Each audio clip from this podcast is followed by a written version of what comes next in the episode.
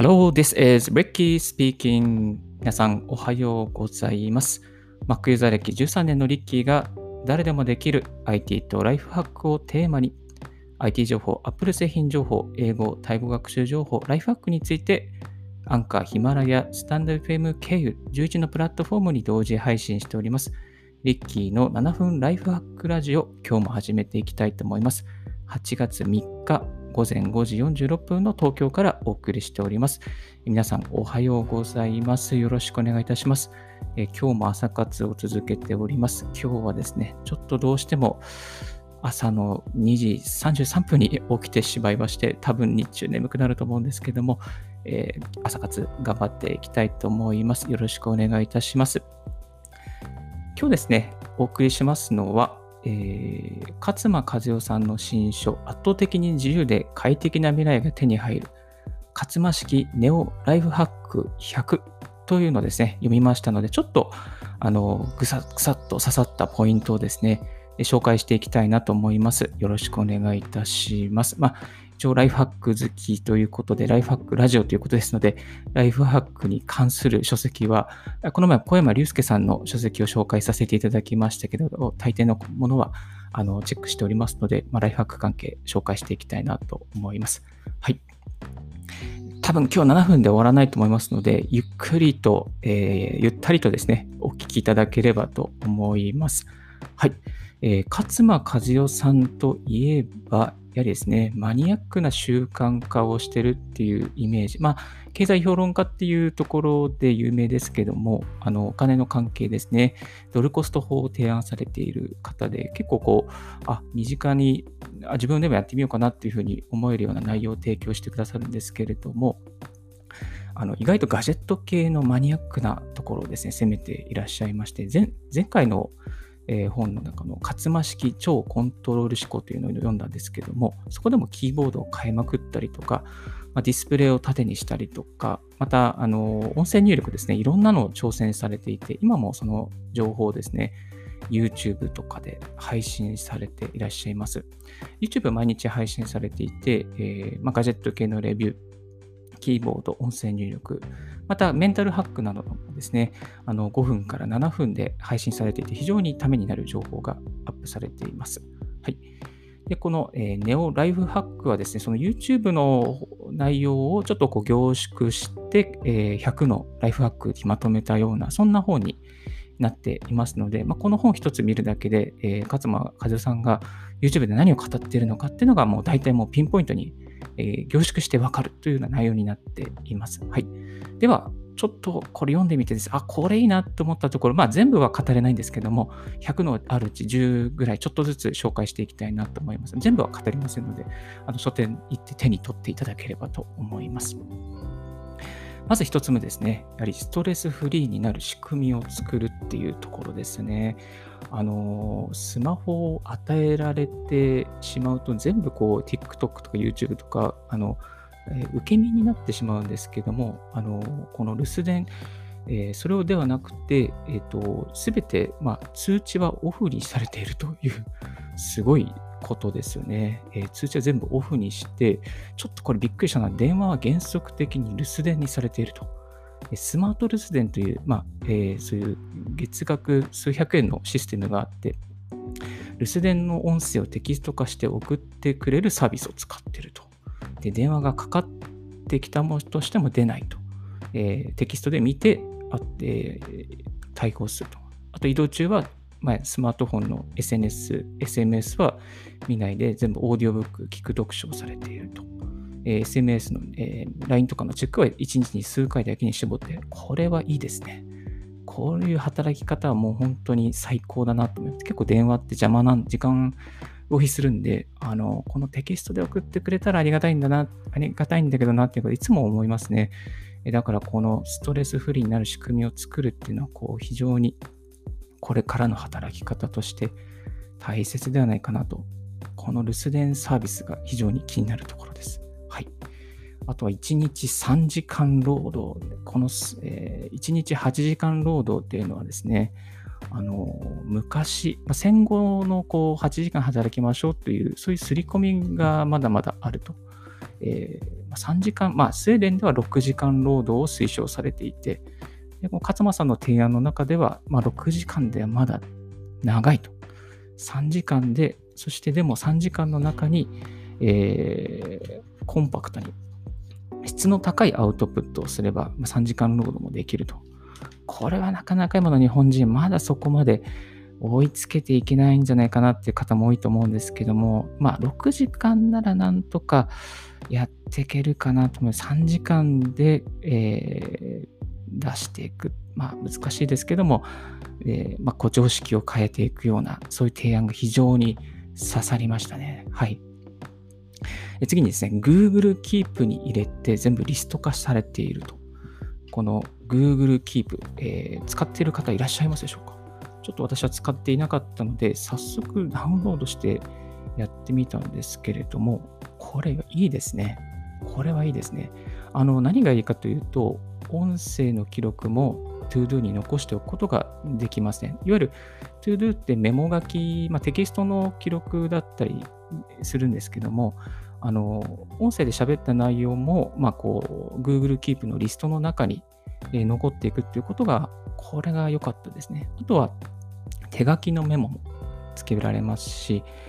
えー、雑多、まあ、あの写真も入れておくことができますし、まあ、雑多なこうメモの、えー、集合体として、作ることができます。もちろん Google なので音声入力もあの素晴らしいので、音声で入力したり、それ入力したものをリマインドに機能にしたりとかして、で、この勝間さん定期的に見直してアーカイブすると。あの、なるべくこの Google Keep のリストがたまらないようにされて、何度も見返していれるというふうにおっしゃって、えー、いました。まあ、これは面白いと思ったものは、どんどんこうそこにメモに入れて、えー、いるということですね。これ結構いいですね。うん。ですので、Google Keep、ちょっと、ちょっとまだ使ってみたことがない方、使ってみてはいかがでしょうか。はい。続いてですね、自炊で、えー、メイン食費を抑える。この自炊って結構このコロナ禍の中で流行ってきてはいますけれども、今、アフターコロナ、まあ、第2波の中であんまりまだ自炊ってこうフィーチャーされてない感じがありますが、まあ、ネットスーパーなど使っている方も多いと思いますけども、えー、この勝間さんを使っているのは Amazon フレッシュで、えー、4000円分ぐらい買って、3から4日分食べると。スーパーには行かないっていうですね、選択肢をお持ちでいらっしゃると。いや、これは最高ですね。あの、スーパーに行く時間って、その移動時間と、またそのスーパーに滞在する時間、これで1日もう1時間、まあ40、まあ30分から40分は消費されてしまいますよね。その時間をこう、やっぱり削っていく努力っていうのは非常に有効なんじゃないかなと思いますね。時間がない中に時間をどう作るか。えー、まあ、自炊っていうのがキーワードでありますし、またその Amazon、えー、ネットスーパーを使ってなるべくその浪費っていうか時間の移動、移動時間、滞在時間を少なくしていくって、これは本当にこれからのあり方なんじゃないかなと思います。えー、次ですね、完璧主義をやめて適当主義になる。いやー、これは今、今本当に必要ですね。この完璧主義。例えば、このラジオなんかも本当はもっと編集した方がいいかなと思うんですが、あの、これは適当にやってます。勝間さんも、あの、YouTube は全然編集しないでもノーカットでやってるっていうふうにおっしゃってました。あの、池原さんなんかもそういうふうにされてるみたいですけども、完璧主義はやめて適当主義になる。よくあの完璧な書類を作ろうとか、えー、っていうふうにありますけど、まあ、大体60%で上司に出すっていうことありますよね。あの、完璧主義って本当にいらないんだなっていうふうに、えー、感じました。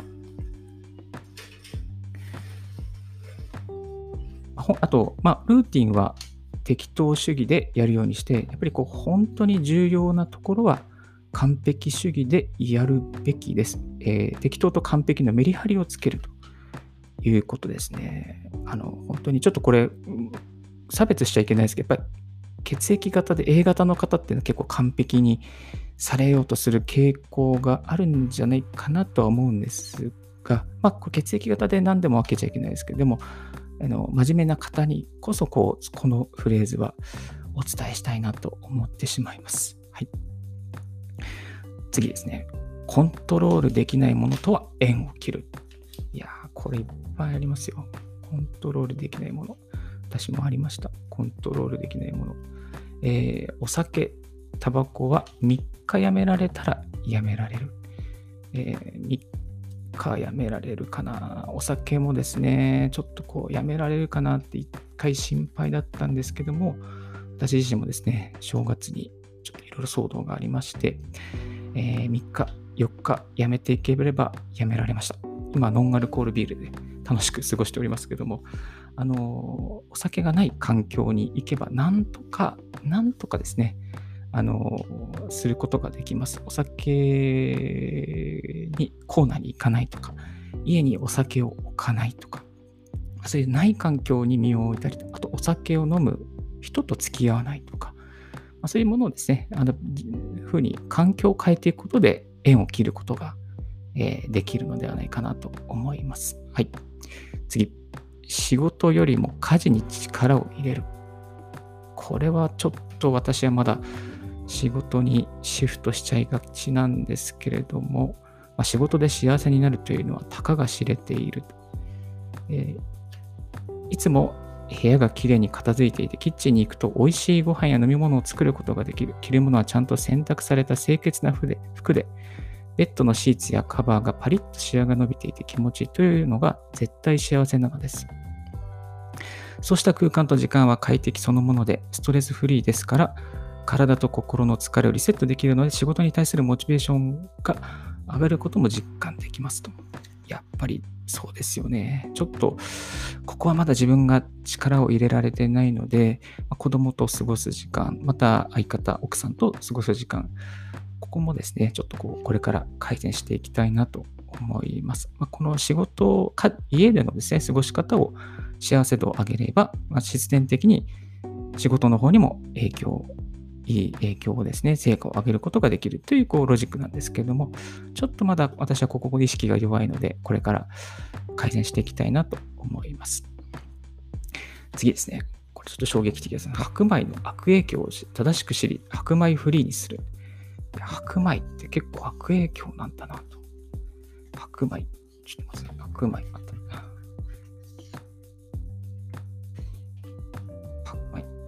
の白米のように生成された白い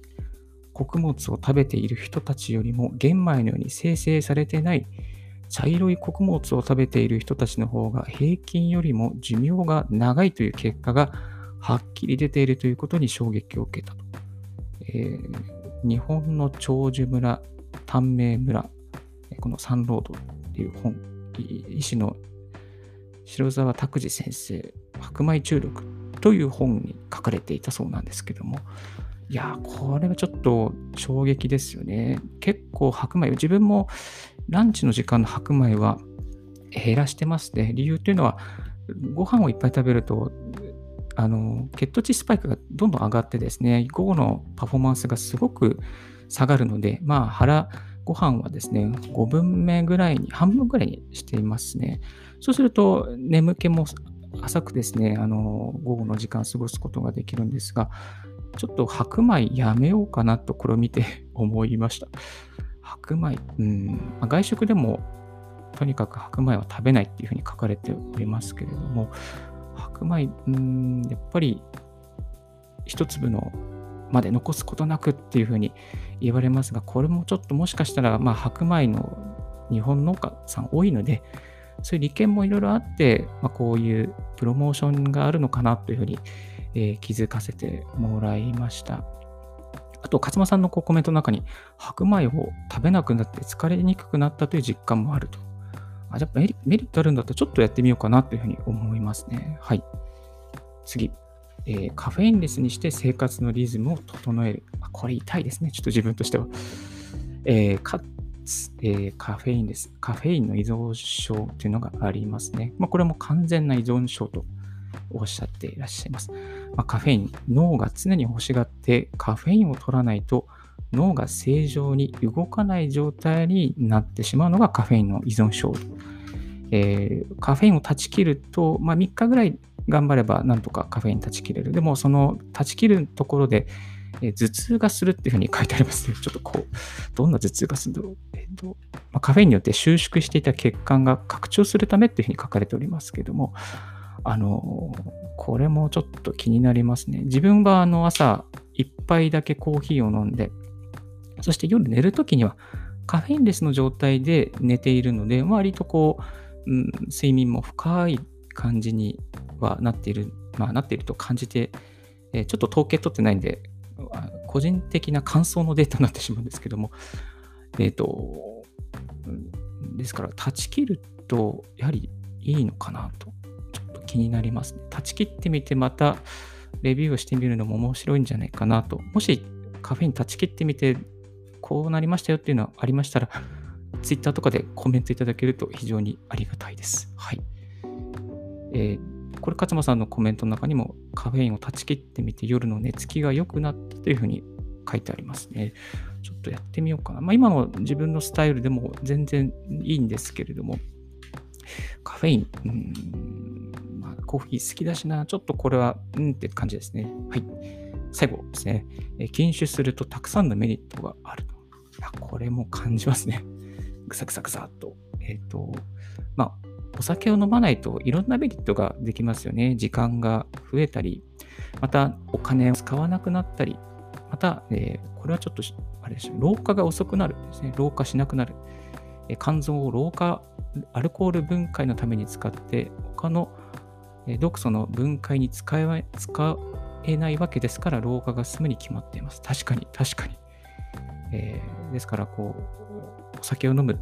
本当に時間とお金と老化を遅くすると。まあ、いいこと尽くしだっていうことですね。うん。まあ、これ私も思います。あと最後に自己肯定感が高まるって書いてあります。本当にそう思いますね。うん。まあ、お酒も本当にあの1、2杯でいいぐらいだったら私はいいかなと思って、えー、いました。まあ、1、2回、1、2杯でしたらそれなりに気分転換にもなりますし、あとは今はノンアルの精度もですね、結構上がってるんで、あの、朝日と朝日ビールのノンアル結構美味しいですよ。これ最近ハマっていて、いつも飲んでるんですけど、朝日いいですね。えぜひ飲んでみてはいかがでしょうか。はい。ちょっといろいろなハックが、100個のハックがあって、これすごくどれもいいハックがあって、ちょっとこう、いや、全部やりたいな。あと、お金のところは、今回紹介できなかったんですけども、えお金のところ、ドルコスト法のこととか、投資のこととか、投資は書いてないか。あの、あ、これいい、これをちょっと読んでおきたいなっていうのが結構ありますね。この勝間さんが YouTube で語られていることを本当に一冊の本に凝縮されている内容になっております。えー、あとはこれからですね、この在宅ワーク、また人とこう距離を置きながら、まあ、自分のこうスペースで在宅ワークで成果を上げていきたいとか、新しい働き方を追求していきたいという方にもこうおすすめの一冊ではないかなと思います。はい。7月29日に角川書店からリリースされた勝間式ネオライフハック100。結構これ、すごくあのインスパイアされる内容が多いので、ぜひ手に取って読んでみてはいかがでしょうか。ちょっと18分に超えてしまいましたけども、まあ、今日のラジオはいかがでしたでしょうか。少しでも役に立ったなと思う方は、ポッドキャストのご登録をよろしくお願いいたします。Apple Podcast や Spotify、またアンカー経由でお送りしております。えブログの方もですね、毎日、えー、ちょっと途切れることもありますけども、更新しております。質問、こういうことをリッキーさん教えてくださいということありましたら、Twitter までご連絡くださいませ。はい。Thank you very much for tuning in Ricky's Radio on Podcast. This Ricky's Radio is brought to you by ブロガーのリッキーが朝8、えー、6時4分の東京からお送りいたしました。Have a wonderful day. Bye.